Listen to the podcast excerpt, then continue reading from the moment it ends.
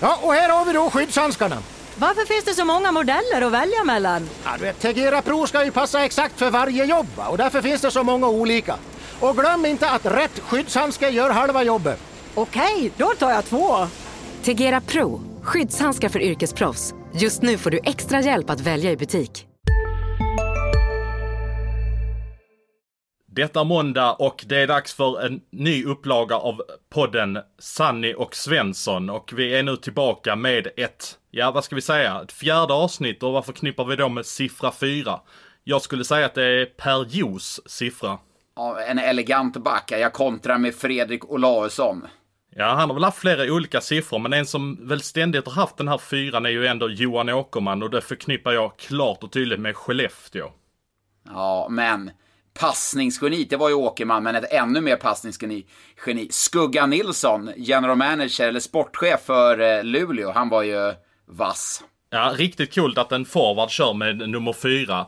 Eh, jag eh, drar till med en som faktiskt har tröjan i taket, en nordamerikan, Skeeter Moore. Jag har aldrig sett honom spela, men det var väldigt många som ville att jag skulle lyfta upp hans namn. Och ett annat namn som jag också fick upplyft var Johan Elgen Larsson i Munkfors. Jag har ingen aning vem han är, men jag ser på Lead Prospect att han väger 107 kilo, så det verkar vara en intressant lirare. en som inte väger 107 kilo, eller gjorde i alla fall, det var ju Harald Lyckner eh, en Färjestadslegend och numera en kollega på, på Simor. Och eh, den här, saknar man inte smeknamn?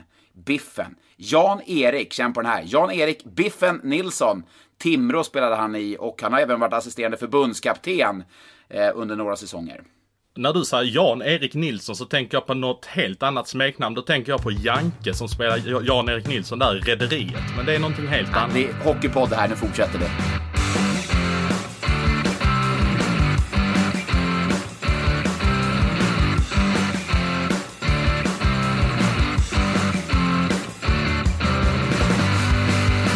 Kastar oss direkt över derbyt som spelades i Göteborg. Ja, derby eller derby vad man nu kallar det. Frölunda valde att kalla en match mot Färjestad för derby och det blev ett väldigt rabalder i sociala medier. HV gjorde sig lustiga över det.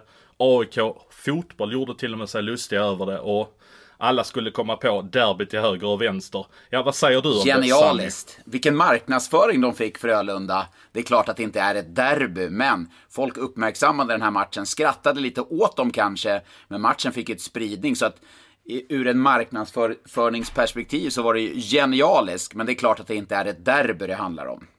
Nej, verkligen inte. Men man kan väl i alla fall säga ett västderby, det har det väl kallats ett par gånger. Ja, så att, ja. och det är en match eh, som det är väldigt mycket prestige i, som ligger dels mellan supportrar och såklart mellan lagen. Två tilltänkta topplag, eh, så är det ju. Men folk blir väldigt upprörda för saker och ting, eh, har jag i alla fall fått erfara den här veckan.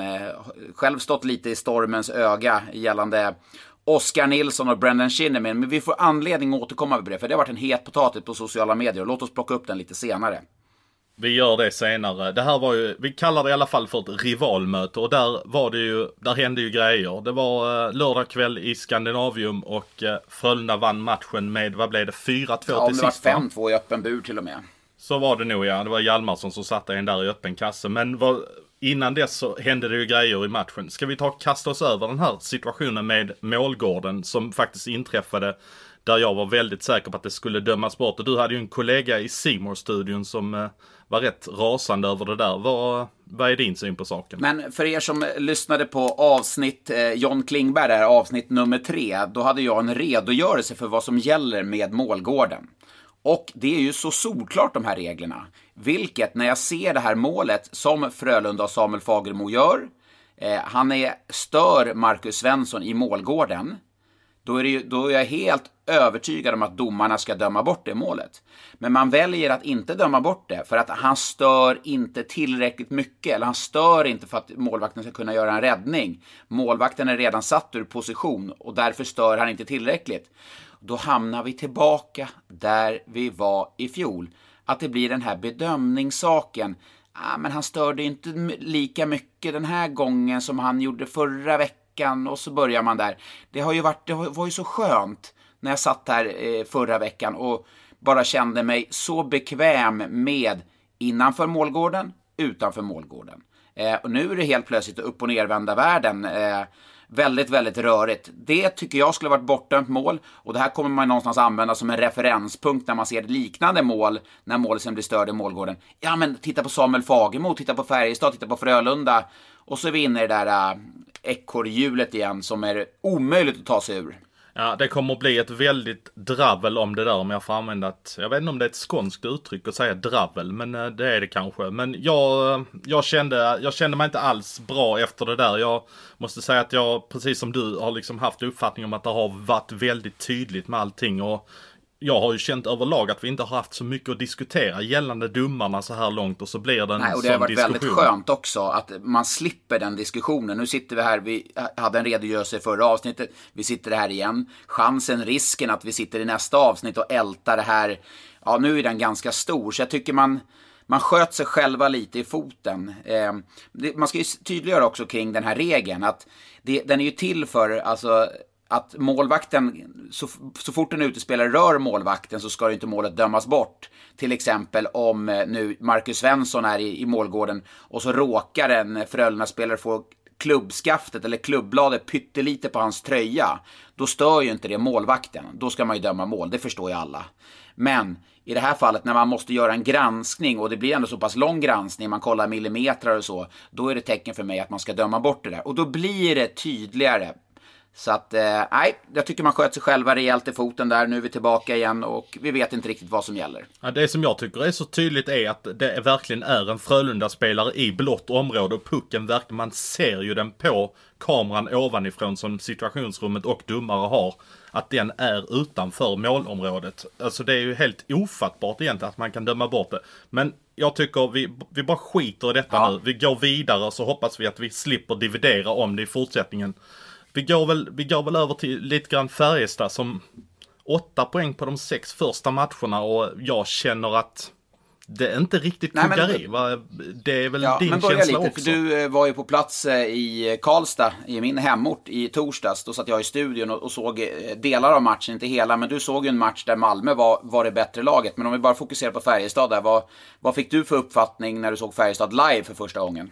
Jag kände ju att det var eh, rätt mycket haveri till höger och vänster. Malmö jobbade hårdare kändes det som. Eh, och bara där är det ju någonting som fallerar rejält. Eh, och sen så känner jag att det är en otrygghet hos en hel del backar. Linus Arnesson uppträder inte alls med den pondusen som eh, jag hade förväntat mig när han skulle vi, gå till Färjestad. Kan vi bara stanna upp vid Linus till. Arnesson där? Då? Det är ju, han var ju bra i Örebro, eller hur? Det var väl men var, Absolut, varför har definitivt. folk förväntningar på att Linus Arnesson ska vara en toppback helt plötsligt? Bara för att han har gått till en större klubb? Alltså han var, jag menar han var bra i Örebro, men han stack ju inte ut. Det var ju ingen wow-faktor. Han var en bra, stabil back.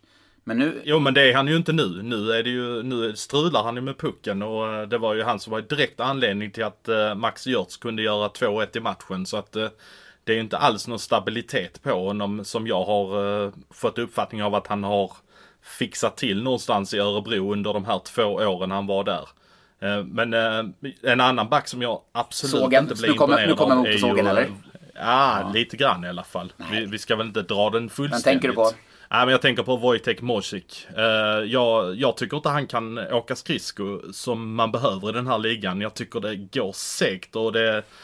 Ja, det, där är någonting som inte riktigt känns bra med honom. Men det är, han, han är skicklig absolut, men där är någonting i egen zon som inte riktigt är som det ska. Nej, det, det, är ju, alltså, det är ju en form av anpassningsperiod pratar man ofta om. Man kommer från KL. Vi har sett tidigare spelare som haft problem med det. Men om vi då flyttar till Frölunda-matchen som var här i lördag så var det ju uppenbart när Frölunda, Frölundas offensiv fick fart att han är lite stabbig på skridskorna, lite orörlig. Han har kanske inte det spelförståelse till, till att läsa spelet som jag upplever det. Och då hamnar han ofta i bryderier och problem. Så att han har varit en besvikelse.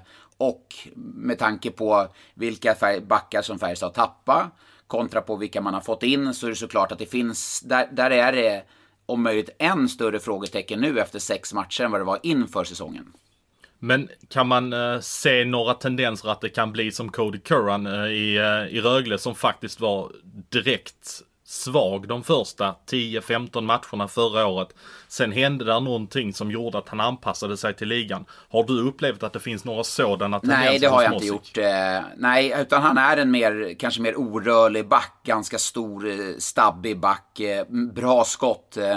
Men eh, det finns orosmoment där i, i form av skridskoåkning och rörlighet. Eh, så jag ser ju ingen utveckling alla Cody Curran som är kanske seriens bästa back. Eh, men däremot Jonathan Blum som inledde tyckte jag svagt. Han har dock spelat upp sig lite nu. Där ser man att den här spelförståelsen finns i en större utsträckning vilket gör att jag tror att han kommer klara sig ganska bra. Ja, det känns ju som det är honom Färjestad får luta sig mot här i fortsättningen. Jag håller definitivt med om att han är lagets klart bästa back. Ehm, Men frågan är om, eh, vad ska Färjestad förvänta sig typ av en sån som Peter Popovic som ändå kommer in från Tre Kronor och varit försvarstränare där. Kan han göra några underverk eller vad, vad känner Ja, vi kring alltså. honom? Det, jag varit förvånad att de tog in Peter Popovic, inte på något sätt för att han är dålig, men jag tyckte man hade ett väl sammansvetsat team i fjol där Ante Karlsson som nu är i Timrå tycker jag gjorde ett jätte, jättebra jobb med backarna och fick dem att utvecklas och stabiliserade en defensiv. Men ser jag på Färjestad som har släppt in väldigt, väldigt mycket mål så kanske det, det är mer ett kollektiv defensiv som inte har fungerat mer än kanske enbart backarna. Men på sikt så tror jag att Peter Popovic kommer eh, behöva eh, steppa upp här med, med backarna och försvarsspelet och utveckla dem. Men jag tror, det jag tänker, eller jag har pratat med Popovic om det här också. När i landslaget, då har du spelarna en vecka eller fem, sex dagar på en Eurohockeytour. Sen, sen gör du ingenting på en och en halv månad. Du kanske är ute och kollar lite matcher och så har du spelare. Det blir liksom inte den här förberedelsen, efterarbetet. Så han måste hitta kanske sin roll lite. Hur mycket är spelarna mottagliga för när man ser dem varje dag? Hur mycket kan vi träna på och vad ska vi göra? Så att det gäller för honom kanske att hitta en balans. Men på sikt tror jag att, det är, att han kommer vara en stor tillgång. Men Färjestad, de har ju någonstans kommit till ett läge nu där de ska ta ett kliv. Nu åkte de ut i semifinalen förra säsongen och att eh, de vann serien förra året. Finns det tid för att de ska in med en som behöver tid på sig så att säga? Det är det jag känner att det är väl inte riktigt i det läget Färjestad Nej, nej just nu. både och. Alltså, de har ju etablerat sig tycker jag ändå som, eh, visserligen har man startat säsongen inte, inte eh, övertygande på så sätt, men offensivt sett så är det, är det ju bra. Det är defensiven där man har släppt in 20 mål. Det är det är ju bara Örebro, eller Örebro och Linköping har också släppt in 20 och Växjö 21. Det är man ju sämst med i, i serien. Så det är framförallt där. Samtidigt, Ja, man har tid. Det är liksom, vi såg på Frölunda i fjol hur lång tid det tog för dem att kugga i. Färjestad å sin sida var ju grymma i grundserien, men kanske maxade sig själv lite där. Så det är såklart att det finns gott, om tid för utveckling i, den här gruppen. Efter matchen som spelades i Karlstad i torsdag så slängde Färjestad ur sig ett namn eh, som jag aldrig hade hört talas om tidigare. En finländsk center som heter Jarno Kärki. Desperation? Frågetecken. Ja, man är ju väldigt tunna på, på framförallt centersidan. När man eh, valde att släppa Axel Ottosson till Linköping och fick Martin Johansson som var då den eh, ja, var ett centeralternativ också. Han blev skadad. Så det är klart att det är... Eh, man har inte en Viktor till... Ejdsell var ju center eh, i Malmö-matchen men han var utflyttad på vingen direkt då när Kärki hade anslutit mot eh, Ja, Frölunda. där har ju Johan Penneborn sagt att han hellre ser Ejdsell som ytterforward än som center. Eh, men det är klart att de, de har inte... Eh, de, de definitivt måste titta eh, över spelarmarknaden. För vill man vara ett topplag, vi har pratat om backsidan, man har offensiv spets, men man är ganska tunna. Det blir tunt ganska lång, snabbt långt ner i laget eh, mot många andra lag om man jämför. Så att eh, Färjestad tror jag kommer, kommer försöka värva här under den pågående säsongen.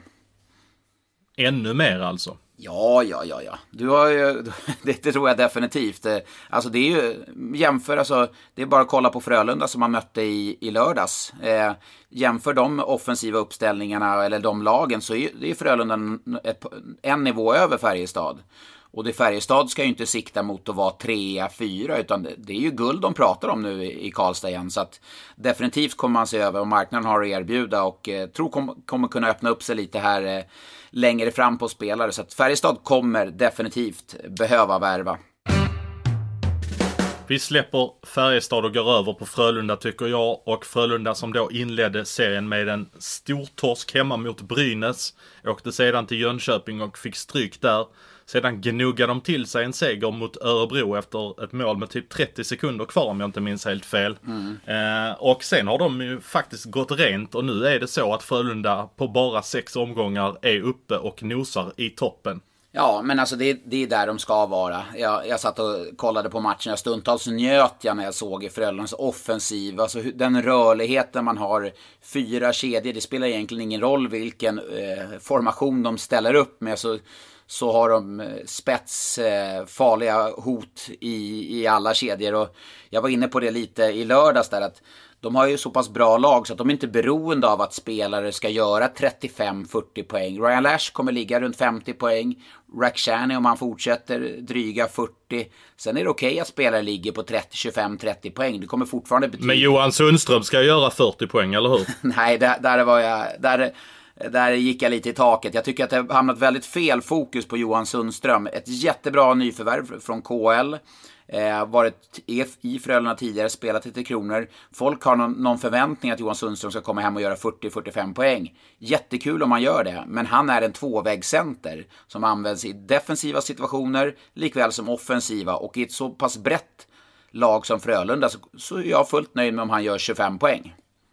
Och detsamma skulle jag säga om Niklas Larsson som har gjort ganska mycket poäng i Finland och jag såg fansen lite grann i, eh, i våras. Det kommer tillbaka en helt annan spelare. Men någonstans så hamnar ju ändå Larsson rätt långt ner i det här Frölunda-laget. Även om han kommer göra sina poäng så kommer det ändå landa någonstans kring 25-30 poäng för att det ska vara bra. Jag tror inte att vi kommer få se någon Finlandsskörd på en sån spelare som Larsson. Men säg så här då, hur många eh, guld har Joel Lundqvist? Eh, vad är det, 05, 16 och var han med i 03 också till och med? Ja, han har fyra SM-guld. Kan du berätta mm. hur många poäng Joel Lundqvist gjorde säsongen 15-16? Jag skulle tippa på att det var någonstans kring 22 25 poäng. Ja, men alltså det, det är orelevant. Man kommer ju ihåg gulden, det är det jag menar. Alltså Niklas Sundström, eller vad säger jag, Niklas? Johan Sundström, Niklas Las, eh, Simon Hjalmarsson, Max Friberg, och så vidare och så vidare. De kommer bli ihågkomna för antal guld de tar, inte antal poäng de gör. Är du med vad jag menar? Det är någonstans ett Frölunda-lag som ska vinna guld. Och då skiter rätt många i hur många poäng de faktiskt gör. Absolut, så länge Lash gör sina poäng så har de ett lag som kan ta guld. Det är ju det är som du säger att det är Lash och Rakhshani som ska vara de ledande spelarna. Ja, men... Eh, sen finns det andra uppgifter för de andra spelarna att ta hand om också. Ja, men lite så är det ju. Men, nej, men Frölunda har nästan för bred forwardsuppsättning om jag ska vara lite kritisk.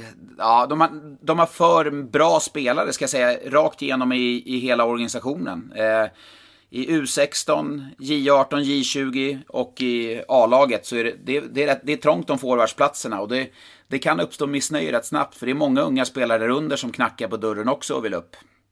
Ja, och det leder oss ju faktiskt in på att det fanns en kille som kom in i slutspelet förra säsongen och gjorde det vansinnigt bra efter att ha varit utlånad till Björklöven i Jakob Petersson. Så jag, jag tycker att vi ska kasta oss över det faktum att han var helt utanför matchtruppen här mot eh, Färjestad. Eh, vad, vad känner vi kring det? Det är inte optimalt för honom på något sätt. Nej, och eh, jag menar eh, vad är nästa steg då för Jakob i det här fallet då? Eh, får inte spela i Frölunda och när han väl är inne i laget får han eh, får inte tillräckligt med istid för den dels så pass bra som han ändå är, men sen har Frölunda ett jätte, jättebra lag. Vad ska han in på vilken plats? Och får han då inte spela så måste han lånas ut. För det, det är en spelares utveckling det handlar om. Jag vet Frölunda har COL, SHL, de ska gå långt till slutspel, de behöver en bred trupp.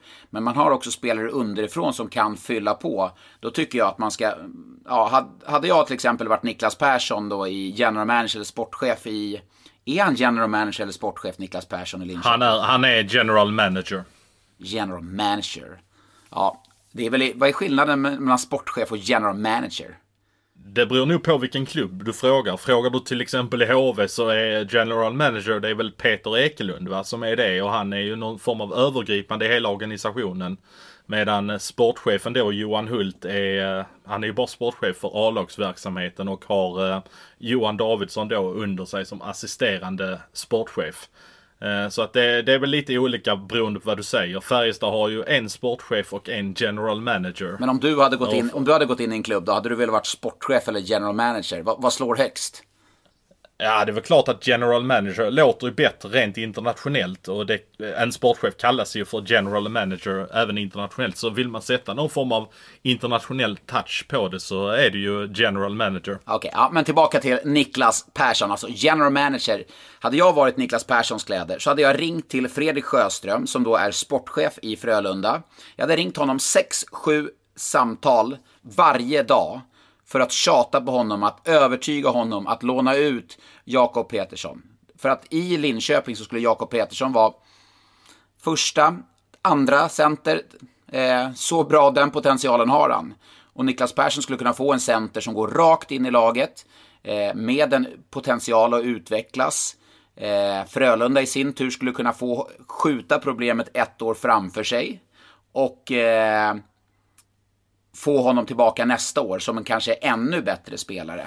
Det, jag förstår att det är lite kontroversiellt, för Jakob har ju liksom följt utvecklingsstegen för Frölunda. Man gått i juniorlag, var utlånad till Björklöven i fjol och gjorde det jättebra där, kom in i slutspelet, var ja, jätt, otroligt vass när Frölunda vann guld i fjol och nu hamnar han utanför laget. Så att hade jag varit Jakob själv så hade jag såklart velat haft istiden och då inte allsvenskan. Där han, han har klarat det allsvenskan, liksom, han har tagit det steget. Så Niklas Persson... Men får jag inte, bry, får jag inte bryta dig lite grann Absolut. nu? Sänder inte det helt fel signaler att man, att nu, du är ju inne på att han har gått hela den här trappan. Han har haft utlåningen till Björklöven och gjort det bra. Kommit in i slutspel, visat att han är en flygfärdig spelare för A-laget. Varför ska man då låna ut en sån spelare? Är det då inte har man då inte någonstans en skyldighet att den spelaren ska spela? Alltså då, då är det ju någon annan som får ryka. Då får det vara en av de etablerade som man betalar en jäkla massa pengar för. Som måste åka ut före det. Ja, eh, och det är den bästa av världar. Men de, de, de flyttar inte på någon av de etablerade. Alltså de, eh, Joel Mustonen, Stålberg, de här, alltså de, eh, Roselli, de liksom de konkurrerar ju inte riktigt om samma roll som eh, Jakob egentligen. Men jag håller med dig, alltså det sänder ju egentligen fel signaler. Men man har, alltså det är ju angenäma problem säger man. Det är alltså, det är ju, vi sitter ju och pratar om problem, man har för bra spelare. Alltså förstår du, det är ju, det finns ju lag, vi pratar om andra lag som måste värva spelare.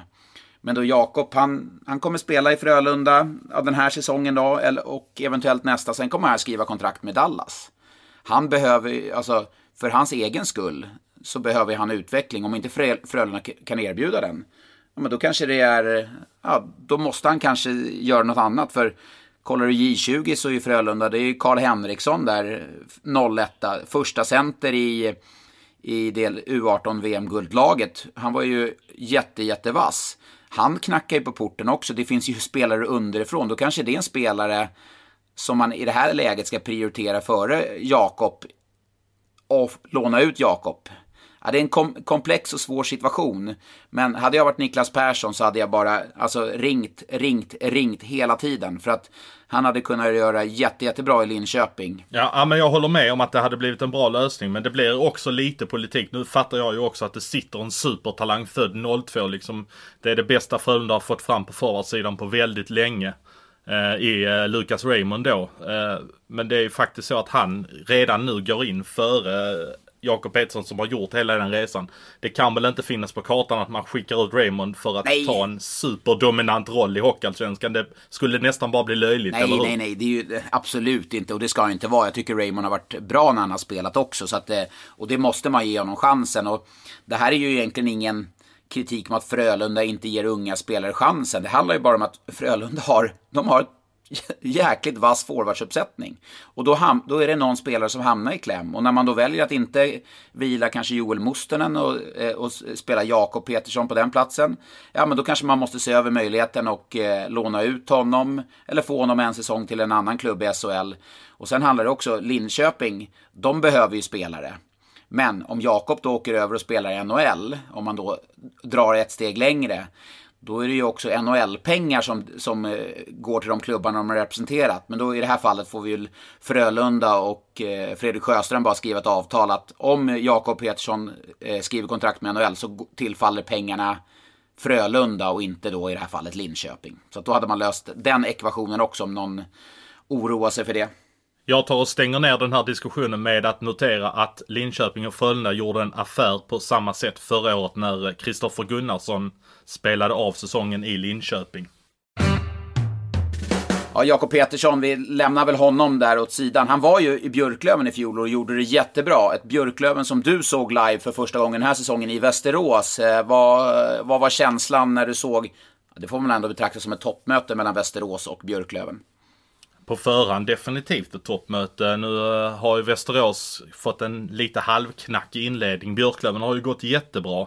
Det jag imponeras av spontant så här av Björklöven är att de har hittat en riktig kanonmålvakt i Joe Canetta. Ja, alltså, wow, wow. Vilken, vilken toppmålvakt. Ja, verkligen. Och uh, Kente satt verkligen och mös när han såg honom på läktaren. Uh, men, han var ju nervös som tusan. Men vänta, stanna upp. När... Satt du bredvid Per Kente? Jag satt bredvid Per Kente. Nu blev jag nästan lite starstruck. ja, det var faktiskt en upplevelse att se en hockeymatch uh, bredvid Per Kente. Det, det, kom ut en och annan glosa från hans mun. Men, uh, hur låter han när han sitter? Det... Hur, hur, kan du berätta, hur låter han? ja, alltså det, spelarna är inte mycket värda emellanåt, det kan jag säga. Det, det, kan till exempel låta typ så här. Lundberg för helvete. När uh, Emil Lundberg inte sköt. Eller när Cooper drog en, uh, en puck i plexit. Det där står inte i playbooken. Bra imiterat ändå. Bra imiterat måste jag ge det. Alltså man, uh, man har stött på den här mannen ett par gånger och man kan, man kan hur han uttalar namnen. Ja, men han är, han är en riktigt skön uh, kille Kent. Uh, känslor utanpå kroppen när, uh, när det pågår en hockeymatch. han var riktigt nervös. även när Björklöven gick upp till 2-0 så kände han det här är inte klart än. Det här är inte klart. Nej.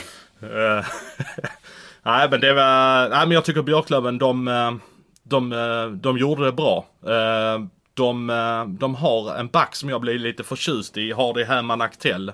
En stor rejäl back som Känns som en bra tvåvägsback som, eh, som har gått skadad mycket som junior och eh, jag tyckte han gjorde ett väldigt stabilt intryck och de använder honom i både powerplay och boxplay. Så att eh, han tror jag kan gå en ljus framtid till mötes faktiskt. Ja, spännande. Det är ju kul när man, man får stifta bekantskap lite med de där uh, nya, nya spelarna så, så tillvida. Men uh, Västerås då, vad var uppfattningen om, uh, om Västerås som du lyfte fram i förra veckan som ett topplag?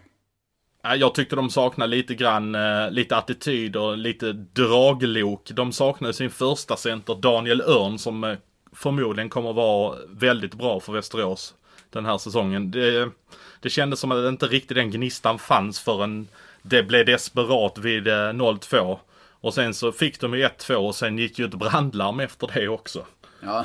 Så att eh, eh, då, då dog ju den energin lite grann också när de kom ut och skulle avsluta de sista åtta minuterna. Så det var ju bra för Björklöven att det brandlarmet kom. Som, eh, men det var ju faktiskt så att det rök från jumbotronen så att det var ju eh, vakterna vrålade. Det är skarpt läge, ni måste gå ut ur hallen. För man har ju ändå varit med om ett annat brandlarm i ishallar och folk rycker lite på axlarna. Ja, det är ingen fara. Men det rök ju faktiskt ur jumbotronen. Och jag menar, tar en jumbotron fyr så kan ju taket ta fyr och ja. ja min... Då är det ju... Minns du SM-finalen 2011? Färjestad mot Skellefteå, eller det var Skellefteå mot Färjestad i Skellefteå Kraft Arena. Då gick ju brandlarmet. Eh, och hallen var tvungen att utrymmas. Kommer du ihåg det? Absolut, jag kommer ihåg det. Det var någonting som hände där i korridoren. Jag vet inte exakt vad det var som hände, men eh, det var någonting som hängde på tork eller ja, något liknande. Ja, det var Emil Kåberg som hade satt sina handskar på, på tork. Emil Kåberg som nu är materialare i Örebro hade hängt handskarna på tork. Och de hängde alldeles för länge där, så det, de började ryka. Så innan vi insåg det, så eh, att brandlarmet gick, så sprang Kåberg ut. Aj jäklar, det är mina handskar! Och då rök de där. Sen satt han i omklädningsrummet och skrattade. så att, eh, ja, han fick en hel arena att utrymma sådär 6001 personer brukar det vara när, när det är fullt där i Skellefteå Kraft Arena. Ja, numera tar den ju inte det. Nu har de ju strypt det lite grann. Men det är en helt annan sak. Men om vi pratar Hockeyallsvenskan så måste jag faktiskt lyfta upp Timrå också. Som eh, jag sa ju faktiskt det på förhand om jag nu får slå mig själv ja, lite ja, grann i gör bröstet. Det, gör det då. Jag ska, jag, jag ska, trycka, ja, jag, jag ska trycka dit dig ordentligt efter det du gjorde mig i podden förra veckan när du, när du hängde ut mig för Keller i Oskarshamn. Jag, jag ska ge tillbaka, men okej. Okay, jag ger dig. Du, häng, du lyfter fram Modo, Björklöven och Timrå. Absolut, jag ger Ja, men du kan, ju, du, kan ju, du kan ju hänga mig för Modo med en gång, för de har ju inte börjat speciellt bra. Jag vann ju å andra sidan 7-1 där mot Mora. Det får man väl eh, se som positivt. Absolut, sen åkte de ju dit stort mot Södertälje omgången efter. Så att det känns ju inte som de riktigt har hittat jämnheten i sitt lag. Men eh, nej, det är, ju, det är ju Timrå som jag vill prata lite grann om här nu. Eh, som, eh, som ett lag som har... De har hittat en riktig leading line med eh, Jonte Dahlén och Jens Löke och Albin Lundin som center där. Ja. Och Albin Lundin har ju faktiskt gjort mål i varenda allsvensk match han har ställt upp i år. Och nu gjorde han ju... Han hade inte gjort någonting här mot BIK Karlskoga som har den senaste matchen men... Nej, det fick dröja till straffläggningen innan han satte den avgörande Vi är specialister på det vi gör, precis som du. Därför försäkrar vi på Swedea bara småföretag, som ditt. För oss är små företag alltid större än stora och vår företagsförsäkring anpassar sig helt efter firmans förutsättningar. Gå in på swedea.se företag och jämför själv. Hej, Synoptik här. Visste du att solens UV-strålar kan vara skadliga och åldra dina ögon i förtid? Kom in till oss så hjälper vi dig att hitta rätt solglasögon som skyddar dina ögon. Välkommen till Synoptik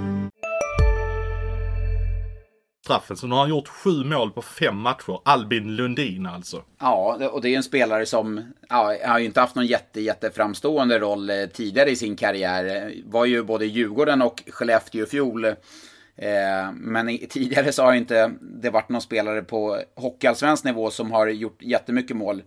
Säsongen 2015-2016 gjorde han sju mål för Almtuna. Det är väl den bästa noteringen i hockeyallsvenskan och den har han tangerat nu alltså. Absolut, han har tangerat den och Eh, där, eh, där måste man ju säga att vad kan det betyda för att en sån spelare får Jonte Dahlén bredvid sig? Jonte Dahlén kan ju få fart på hela Albin Lundins karriär. Ja, så är det ju. Så är det. ju. På tal om eh, Jonathan Dahlén förresten, har du någon, har du någon poängbonus på honom eller är du agent, förhandlare? Du rasade ju förra veckan här och, och angående det här med assistkaoset i Hockeyallsvenskan, att det var fel, delades ut fel spelare eller att inte delades ut alls. Vad, vad, vad, vad var grejen?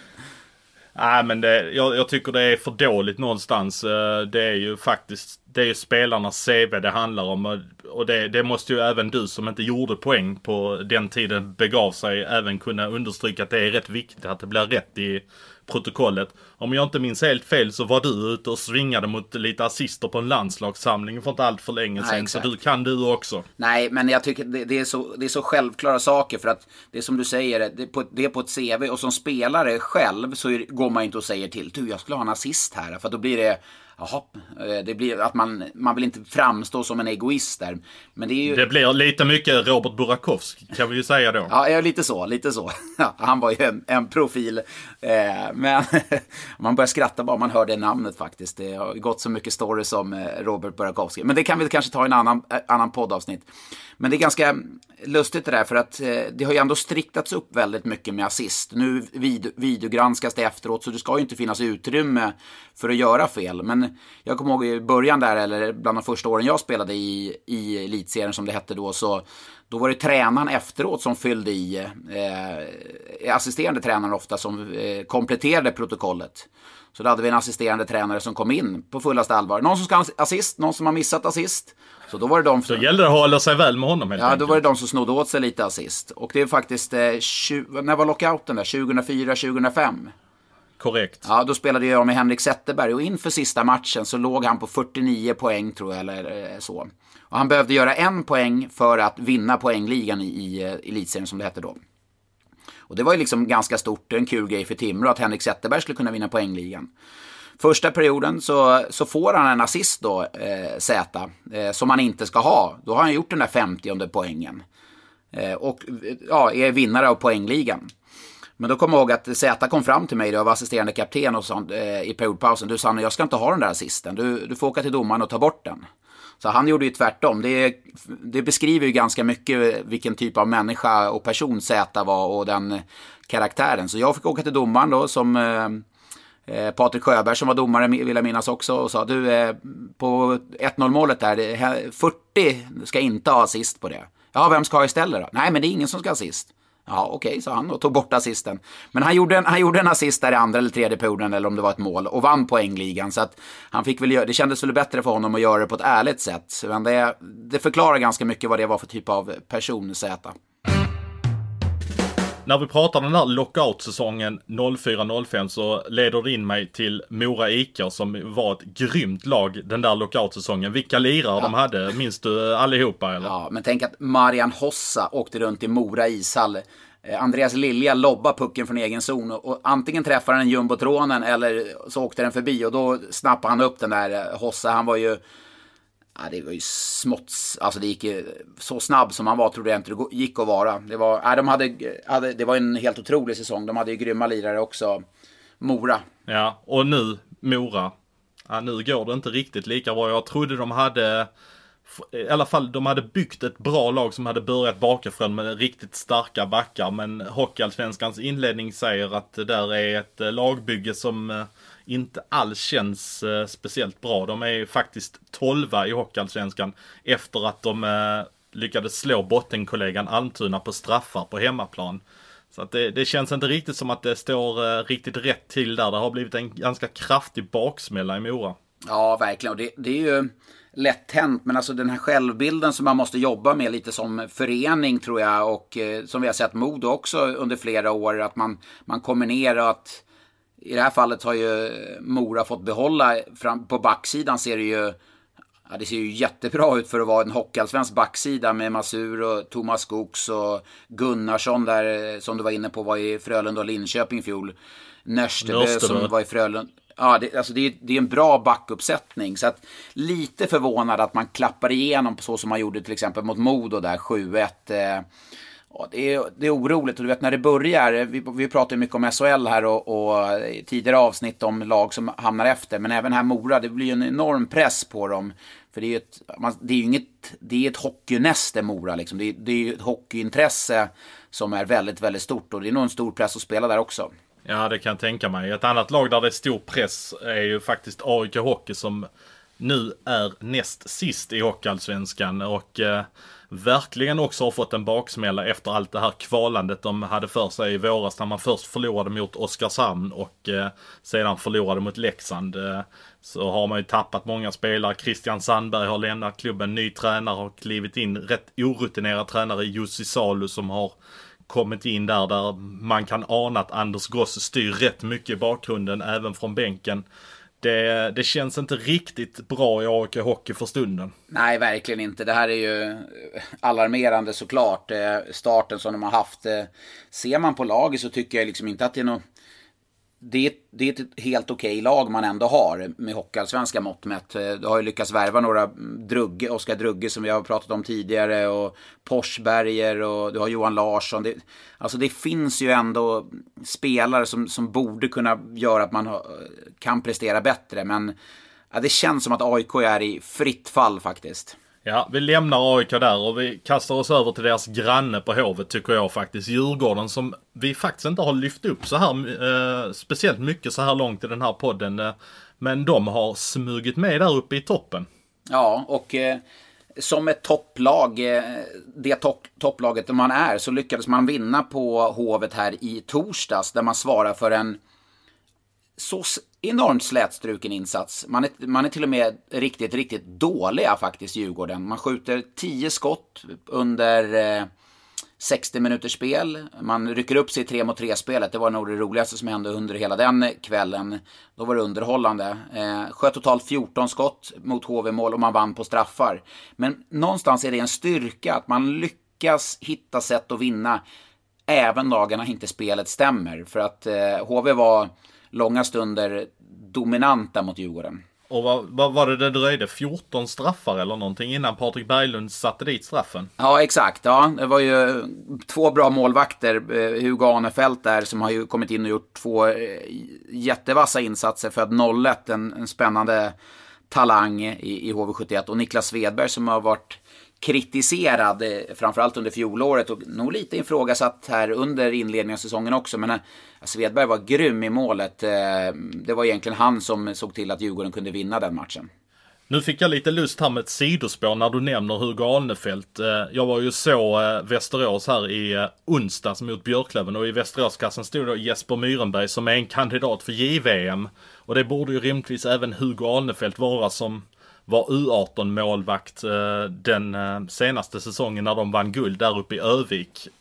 vem ska vara Sveriges målvakt i JVM? Är det Alnefelt eller vem känner du? Nej, men Jesper Myrenberg nu som, som är utlånad tror jag han är till och med i Västerås. Han kanske är där på, på kontrakt. Han har ju varit i Linköping tidigare.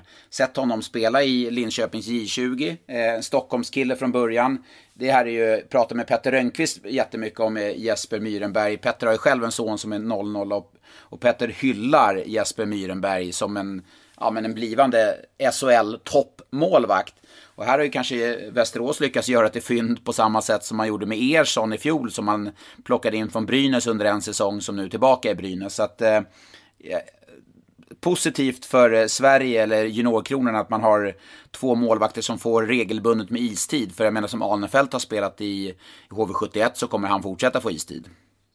Ja, och då får de ju ändå tillbaka en målvakt där eh, inom kort, eller i alla fall någon månad fram eh, när eh, den utlånade målvakten till Oskarshamn, som jag tappade namnet på nu. Ja, Åman. Ja, just det. Ja. Då får, eh, då får HV71 i alla fall tillbaka Adam Åhman som, som har gått skadad här. Så det blir ju en väldig situation där för HV-tränarna vad de ska göra när, när Åhman är tillbaka. Man har Gunnarsson och man har Alnefelt då som har gjort det väldigt bra det, det, kan bli en lite jobbig situation som eh, de ställs inför där. För det är inte så att man skickar ut Jonas Gunnarsson om vi säger Nej. så. Nej, men eh, HV har jobbigare situationer eh, än målvaktssidan. De har en offensiv som de måste jobba på som är mer prekär än målvaktssidan. Och det var ju, för att återkoppla till Djurgården där, och det, det såg man ju under matchen när de mötte, mötte Djurgården, HV. De har ju jättestora problem på offensiven. Eh, för mycket mycket rätt slätstrukna spelare som, eh, som inte producerar eh, i HV71. Så där är målvaktsbiten, ett, om vi får återkoppla till Frölunda, ett angenämt problem. Ja, och de har ju Axel Holmström som är trettonde forward i, i truppen för stunden. Han fick väl någon minut här i senaste SHL-matchen. Men det är ju ingen bra situation som Axel har hamnat i och det cirkulerar ju en liten bild på honom här i somras som någon hade fångat upp på HVs eget program HVTV All Access. Där han eh, såg allt annat än vältränad ut. Det var ju nästan smärtsamt att se, eh, se den bilden. Visst, en bild kan ju ge lite missvisande men det kändes inte som han såg speciellt vältränad ut.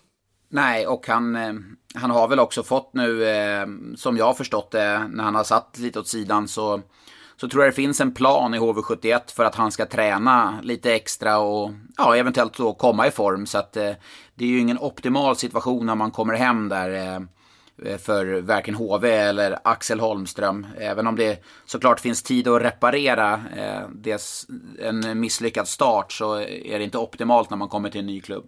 Ja, vi sätter lite frågetecken för Axel där i alla fall och går vidare. Ja, i lördag så fick vi kanske se en av de bästa perioderna så här långt i SHL. Första perioden mellan Rögle och Leksand, det var, ja, det var underhållning på hög nivå. Det var en lördag eftermiddag, det var fullsatt i hallen, bra tryck. Ett Rögle som spelade väldigt bra med bra fart och ett Leksand som, som matchade det faktiskt i 20 minuter. Det var, ja, det var underhållning på, av högsta klass. Om vi tittar tillbaka i tiden ett år så var det sex omgångar spelade och Rögle hade tagit en poäng på de sex matcherna. Nu är det en helt annan situation. Rögle har alltså tagit 14 poäng på de sex inledande matcherna. Detta trots att man har skador och att en sån som Craig Shearer inte ens har anlänt till laget så är man nu uppe i serietopp. Och jag tror att även de mest inbitna Rögle-supportrarna undrar vad det är som händer. Att de är så bra som de är nu. Det, hade man sagt det för ett år sedan så tror jag till och med att de supportrarna hade undrat vad man hade tagit för någonting. Nej, men lite så är det ju faktiskt. Eh, och jag tror att hade man sagt det inför säsongen också, även om förväntningarna var höga, så tror jag inte man hade förväntningar att man skulle spela så här pass bra som man har gjort. Eh, och det jag är imponerad av med Rögle, som du sa, de har ju skador, Craig, eh, både på Ted Brithén och Daniel Saar. Det är ju ja, två tredjedelar av, av första kedjan som är borta. Så fortsätter man någonstans och bara spela ett väldigt bra spel där man kontrollerar pucken i hög fart. Eh, man har pressspelet, det, det, spelar ju alla lag nu mer eller mindre. Det är ju liksom ingen skillnad. Men det lag som klarar att hantera pucken i fart, det är ofta de som blir framgångsrika. För de kan driva spelet. Och när jag ser Rögle så klarar man det. En sån som Erik Andersson, Anton Bengtsson. De ser ju hur vassa ut som helst. Det är spelare som ja, Anton Bengtsson har ju varit, stått och liksom stampat lite i HV71 några säsonger och behövde ett miljöombyte. Men bara nu 5, 6, 7 matcher in på säsongen så är det ju, de har ju tagit enorma kliv. Ja, och eh, bara nu nyligen så fick vi ju se Rögle även presentera en ny spelare in i laget som både ger bredd och spets när man plockade över Nick Sörensen. Som alltså hastigt och lustigt bara lämnade Linköping med ett treårskontrakt som han skrev förra hästen efter succé. Och nu ska han spela i Rögle där han kommer avsluta den här säsongen. Va, vad tänker vi kring Nick Sörensen som ändå har haft en tuff start på säsongen? Ja, men eh, det var ju uppenbart ganska tidigt att det fanns ingen plats eh, för Nick Sörensen i Linköping. Och man kan ju ha åsikter och tycka att Sörensen gjorde ändå 14-15 mål i fjol och det är en spelare som Linköping borde ha nytta av. Ja, men det, de är under en ombyggnation Linköping och då då behöver man kanske flytta på vissa spelare och tycker de då att Nick Sörensen inte passar in i deras sätt, ja men då är det så. Men det betyder inte att Nick Sörensen är en dålig spelare. Det finns orosmoment för Sörensen i form av en skadehistorik. Han har inte riktigt klarat sett över flera säsonger att hålla sig skadefri. Men likväl så är det en, det är en spelare som går in, rakt in i en andra kedja i, i Rögle. Den potentialen har han. Det är en, ja, det är en jättebra stark värvning till ett redan bra lag. Jag tror att man underskattar Nick Sörensen lite efter den här säsongsinledningen. Jag tror att han har varit ganska stukad och man känner det som spelare själv att man inte riktigt har fått fäste hos den nya ledningen. Så att här, här kommer han då till bröderna Abbott och han vet att de vill verkligen ha mig. Så att det, det kommer bli en... Äh, jag, 15 mål skulle jag inte förvåna mig om han slänger in där i, i Rögle resten av säsongen en snabb titt på Rögles forwardsuppsättning. Om jag säger så här. En första kedja med Bristedt, Ted Brithén, Daniel Saren. Andra kedja med Dennis Everberg, Mattias Sjögren och Dominic Bock. En tredje kedja med Nils Höglander, Anton Bengtsson och Nick Sörensen. Och en fjärde med Erik Andersson, Simon Ryfors och Taylor Mattsson. Ja, det smakar toppklass tycker jag i alla fall. Ja, ja då skulle jag nog bytt bort Bock där kanske till eh, han eh, eh mot Sörensen. Hade jag behållit Höglander och Bock i en kedja då, men eh, fått gå med Anton Bengtsson och ha eh, Sörensen i en andra kedja. Men som du säger, de där, eh, om man två, två första kedjorna, det är, det är nog bara Frölunda som kan matcha den, eh, den offensiven faktiskt som Rögle, som, som, Frö, som Rögle har de där två, två första kedjorna. Rögle hade inför den här säsongen aldrig vunnit en slutspelsmatch. Men eh, det kan vi vara rätt överens om att det kommer laget göra i år. Och det kan nog bli rätt många.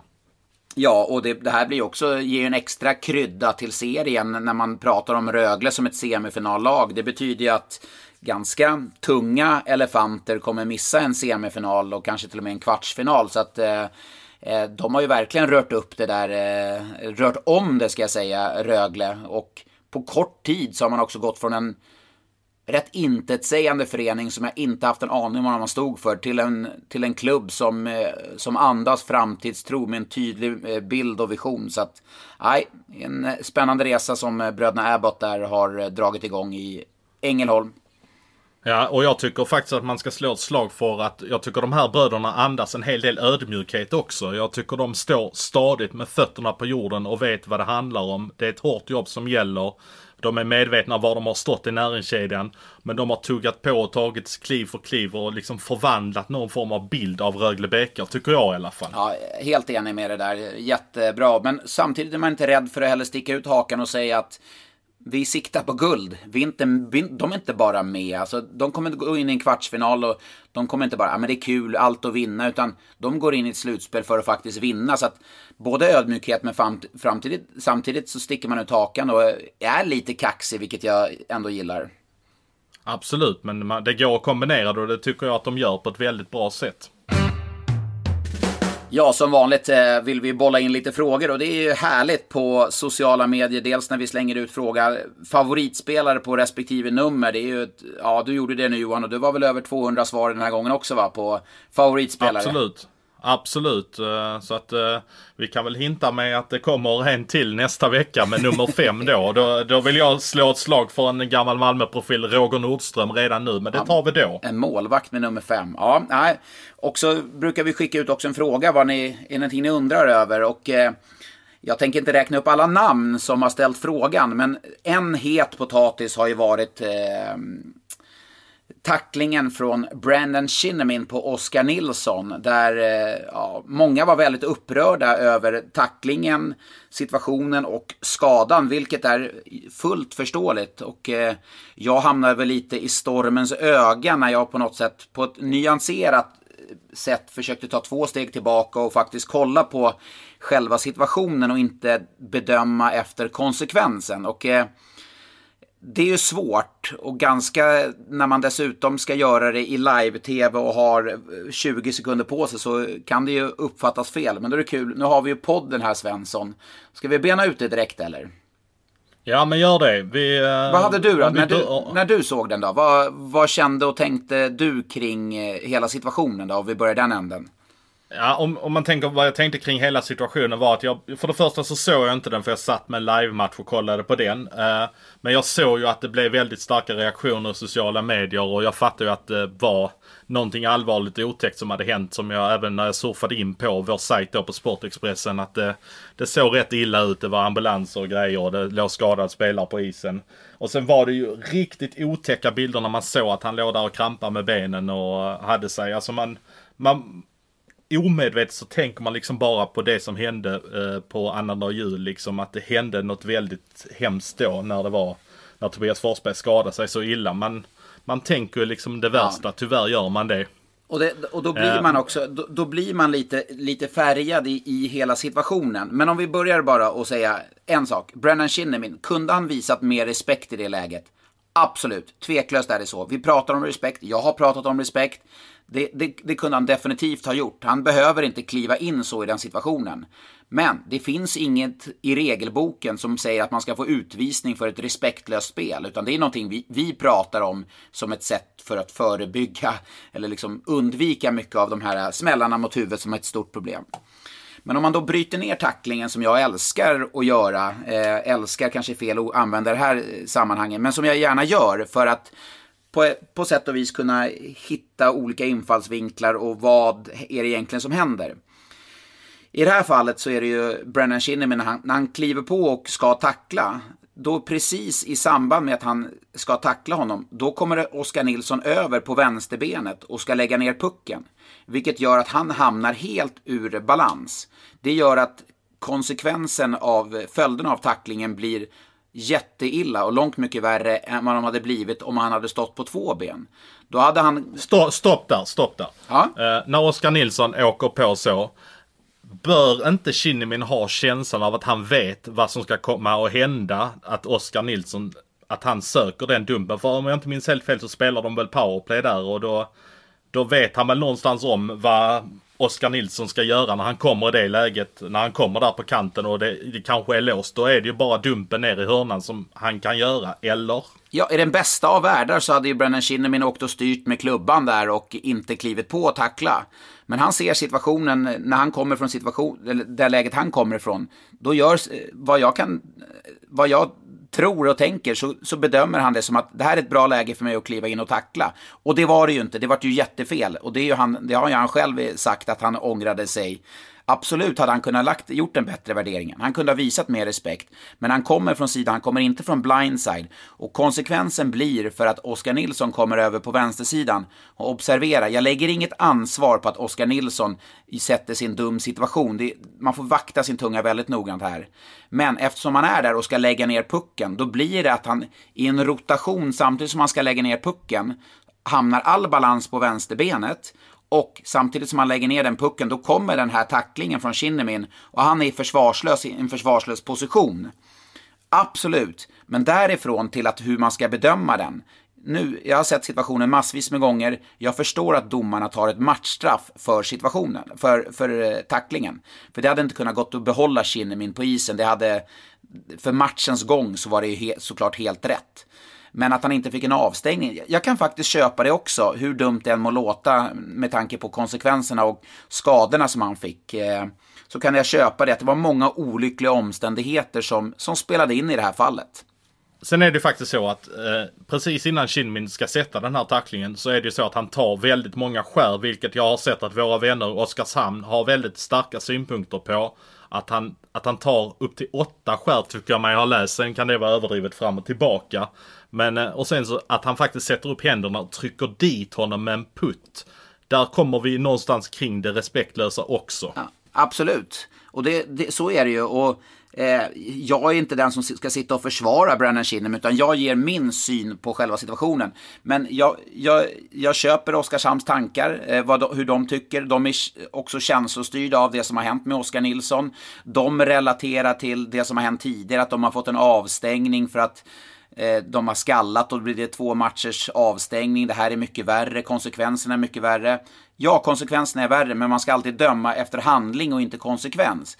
Och det, det brukar jag alltid säga när det är en huvudtackling som inte ger en skada. Så ska man liksom, man måste ändå bedöma det för en huvudtackling trots att det inte är en skada. Nu i det här fallet blir det ju omvänt. Eh, och eh, jätteolyckligt, önskar Oskar all god bättring och eh, att han är eh, mår okej okay efter omständigheterna.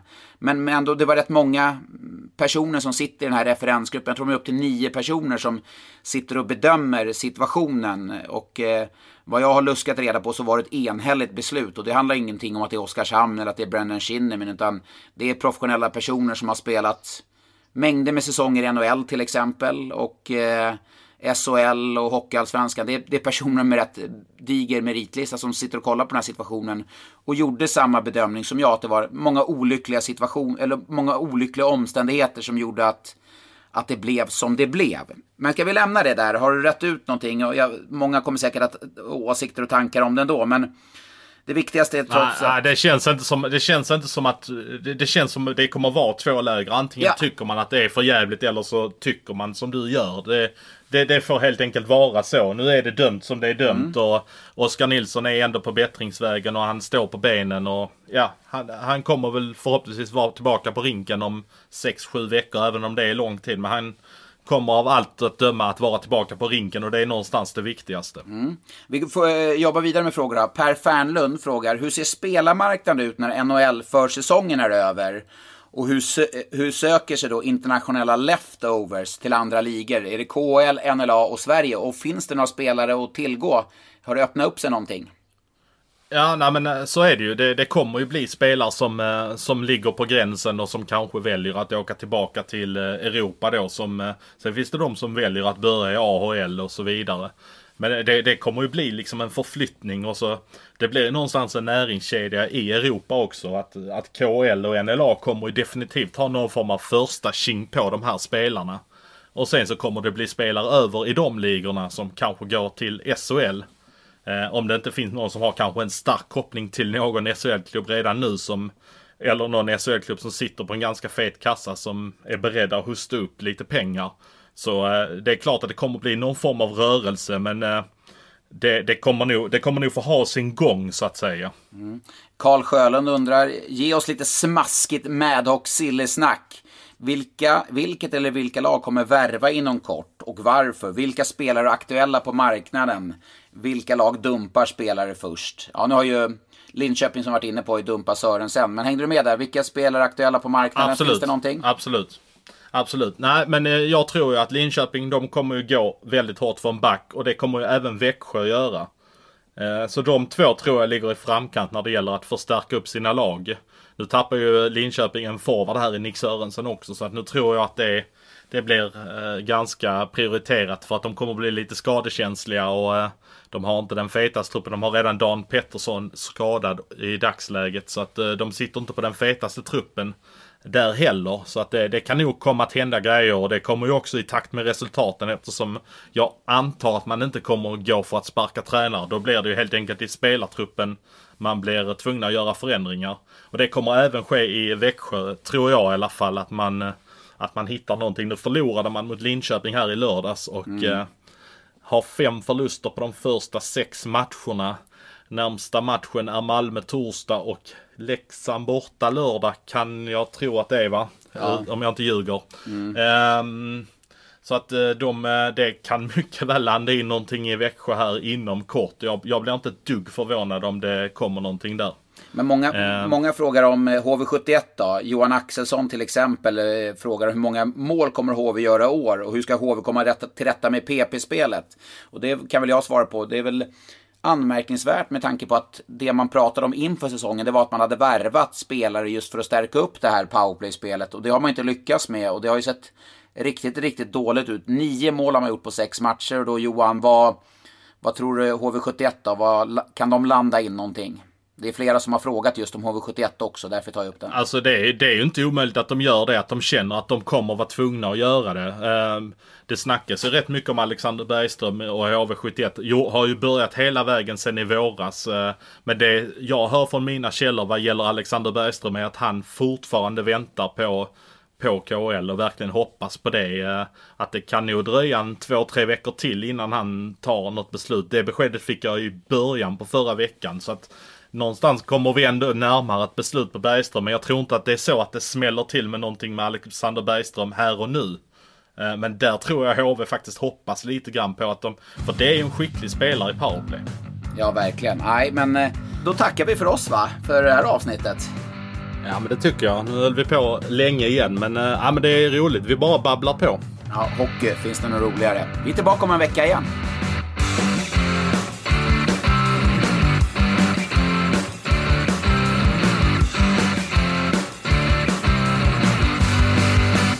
Du har lyssnat på en podcast från Expressen. Ansvarig utgivare är Klas Granström. På Sveriges största jackpot-kasino går hypermiljonen på högvarv. Från Malmö i söder till Kiruna i norr har hypermiljonen genererat över 130 miljoner exklusivt till våra spelare. Välkommen in till Sveriges största jackpot-kasino, hyper.com. 18 plus, regler och villkor gäller. Upptäck hyllade XPeng G9 och P7 hos Bilia. Våra produktspecialister hjälper dig att hitta rätt modell för just dig. Boka din provkörning på bilia.se xpeng redan idag. Välkommen till Bilia, din specialist på XPeng.